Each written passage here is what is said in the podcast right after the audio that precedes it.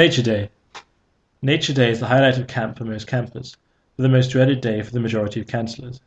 It entails spending over 12 hours outside, on top of the mountain under the piercing sun, with no escape from the heat, dust, or campers. But I absolutely love it. The base is about a 25 minute walk uphill from the hotel, almost at the top of the mountain. The view down the valley is breathtaking. We spent the afternoon doing various ropes courses, which were great fun. I find it easy to climb high trees and rocks, thanks to my training and experience in New York. After that we collected firewood, built a fire, and toasted marshmallows. We all sat together on top of a huge rock, watching the sun set down the mountain. It was a fantastic atmosphere. I played Spanish guitar music as the sun went down. Then we sat under the stars singing camp songs and playing games.